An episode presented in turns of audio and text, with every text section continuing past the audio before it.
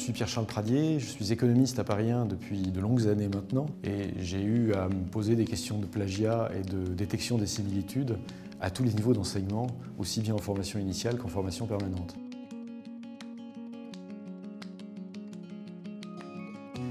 Donc la, la, prise de conscience, ça a été le deuxième semestre 2003, quand tout un TD m'a rendu une dissertation à la maison dans laquelle il y avait deux paragraphes qui étaient à peu près identiques d'une copie à l'autre. Alors il y avait la ponctuation qui pouvait changer parfois, euh, mais manifestement il y avait un devoir qui avait servi de source à tout le monde, ce qui m'a indiqué de manière évidente que la production de textes à la maison par les étudiants, ça allait devenir très compliqué. Alors aujourd'hui, vu avec tous les réseaux sociaux, l'accès aux sites de téléchargement, on a vraiment une facilité de divulgation, de diffusion de tout ce qui est information. On a l'impression que c'est légitime de, partager des, documents sans se rendre compte qu'on peut, par exemple, violer des droits d'auteur. Alors c'est l'avantage d'utiliser la solution automatisée de détection du plagiat qu'à la fois on peut demander des exercices euh, de création propres aux étudiants, et puis qu'on peut, peut leur faire réfléchir sur ce que c'est que la mobilisation de sources externes. C'est ça qui est très important. Donc schématiquement, le moteur de détection du plagiat, ça fonctionne de la manière suivante. C'est un site web sur lequel on télécharge les fichiers qu'on veut voir examinés. L'enseignant récupère une interface où il a l'ensemble des devoirs et en face de chaque devoir, il a un pourcentage de similitude et puis un lien qui lui permet d'avoir un rapport d'analyse complet. Ce qu'on va voir, c'est l'ensemble du texte avec un surlignage sur les parties qui sont similaires à d'autres. Et quand on clique sur ces parties similaires, on a le document d'origine. On a en fait tout. On a un pourcentage global et puis on a le détail du texte donc, ce qui permet évidemment de travailler un peu plus finement.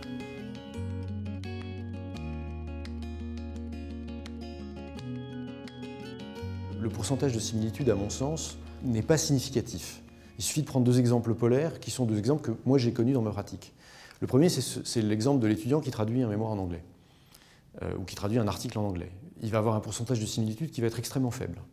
Au mieux, il a la bibliographie, et pourtant c'est intégralement pompé. Et simplement, il a changé de langue.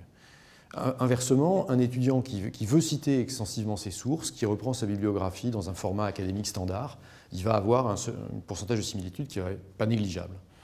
Et donc, manifestement, dans un cas, on a de la copie avec un pourcentage bas, dans l'autre cas, on a, la bonne façon de citer avec un pourcentage élevé. Donc, ce n'est pas le pourcentage qui, euh, qui fait la copie.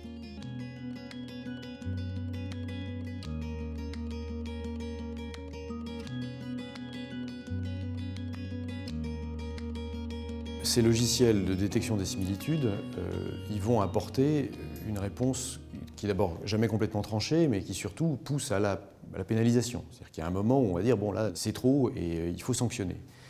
Cette sanction, elle n'est pas intéressante en soi, elle est intéressante pour ce qu'elle permet de faire.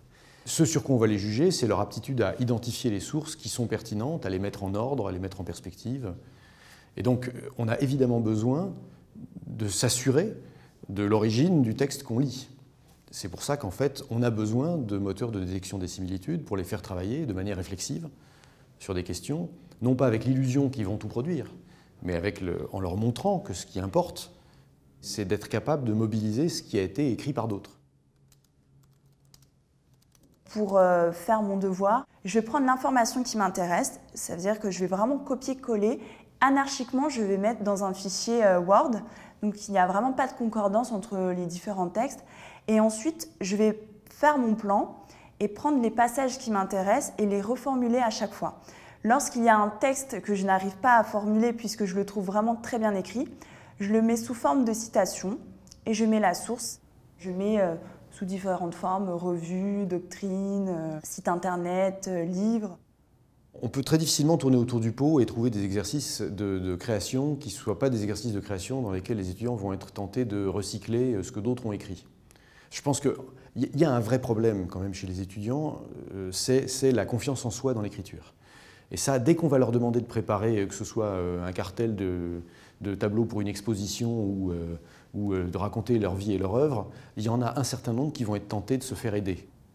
Le fait de savoir qu'il existe un logiciel anti-plagiat, ça nous sensibilise vraiment plus, nous, en tant qu'étudiants, de s'approprier un propos lorsqu'on rédige un devoir. J'ai évolué en termes de rédaction, puisque je recherche encore plus d'informations et j'essaye de reformuler à chaque fois.